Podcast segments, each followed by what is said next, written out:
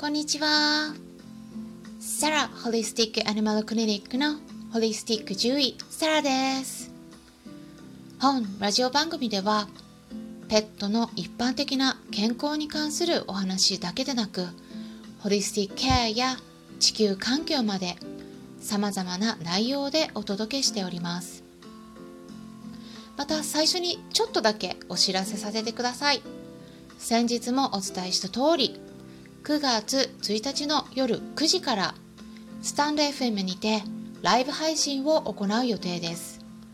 概要欄にお知らせをした時の配信の URL を載せておきますので興味のある方は是非そちらも聞いてみてください。さて今回のご相談内容について手作り食を具体的にどうやったらいいかというご質問についてお答えしていきたいと思います。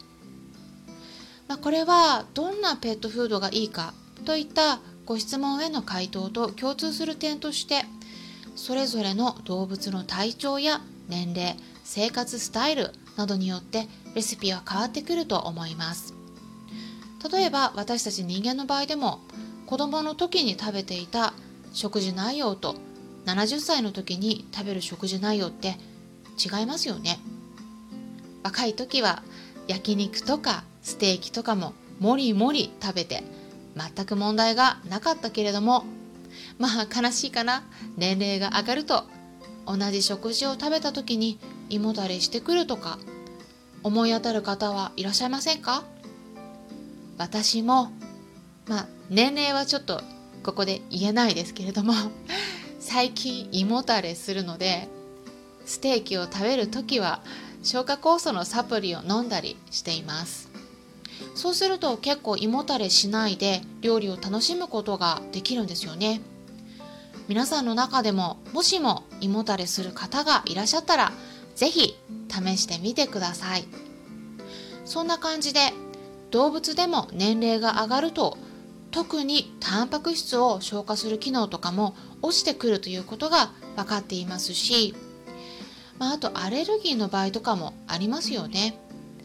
例えば牛肉アレルギーの子に牛肉を与えると皮膚が痒くなったり下痢したりしますのでその子それぞれのレシピが必要になるといった大前提をまず知っておいてください。ただ今回一般論としてお伝えしますと手作り食を行う場合私はいきなり100%変更するのではなくトッピングからスタートしていくことをお勧めしています。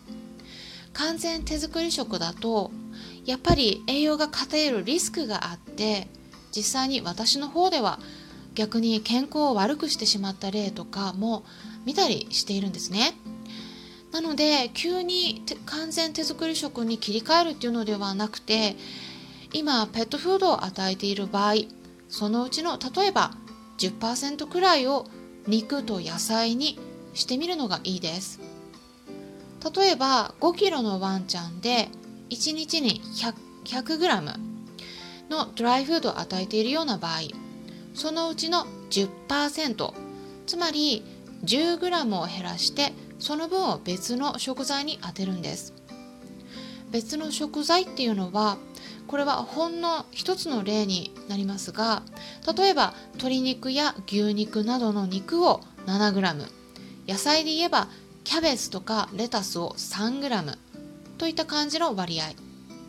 まあ大体肉と野菜の割合がワンちゃんであれば2対1のような感じになります。猫ちゃんの場合のおすすめは肉の比率をもっと上げて3対1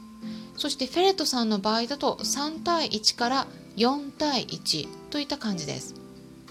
この辺はある程度の目安として考えていただいてぴったりとした量でなくても大丈夫です。でこの割合でえ例えばトッピングを3日から1週間くらい続けたら一度体重を測ってみて体重がもしも減っていたら与える量を増やす。そして逆に体重が増えていたら与える量を減らすといった感じで与える量を調整していくのがいいです同じ量の食事を食べていても太りやすい人と太りにくい人がいるのと同じように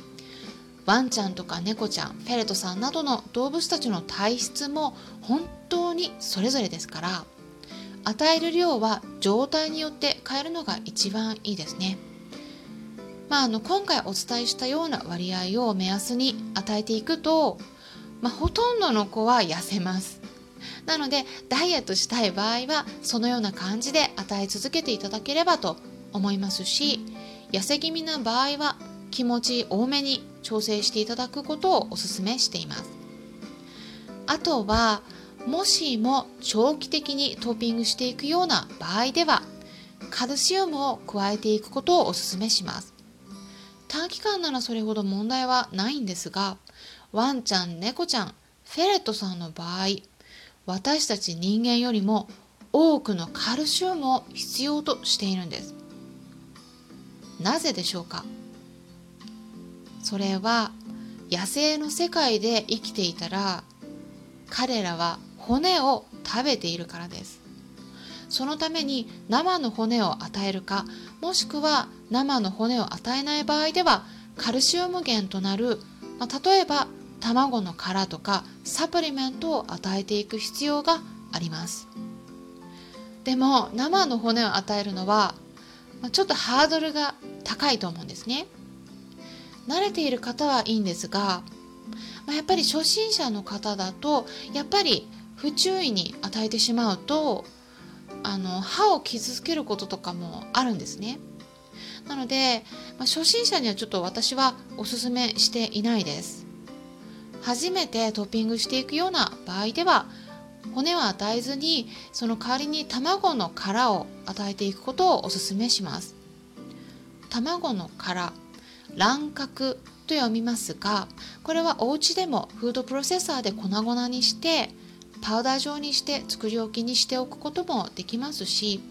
ま、それからインターネットでも販売されています。パウダー状にした卵殻パウダーを加える目安としてはお肉 100g あたりだいたい小さじ8分の1杯くらいになります。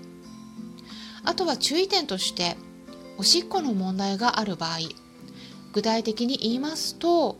シ酸カルシウム尿石症とかストロバイト尿石症といった膀胱の中とかもしくは腎臓などに結晶や結石がある場合は手作り食で状態が悪化することもありますので、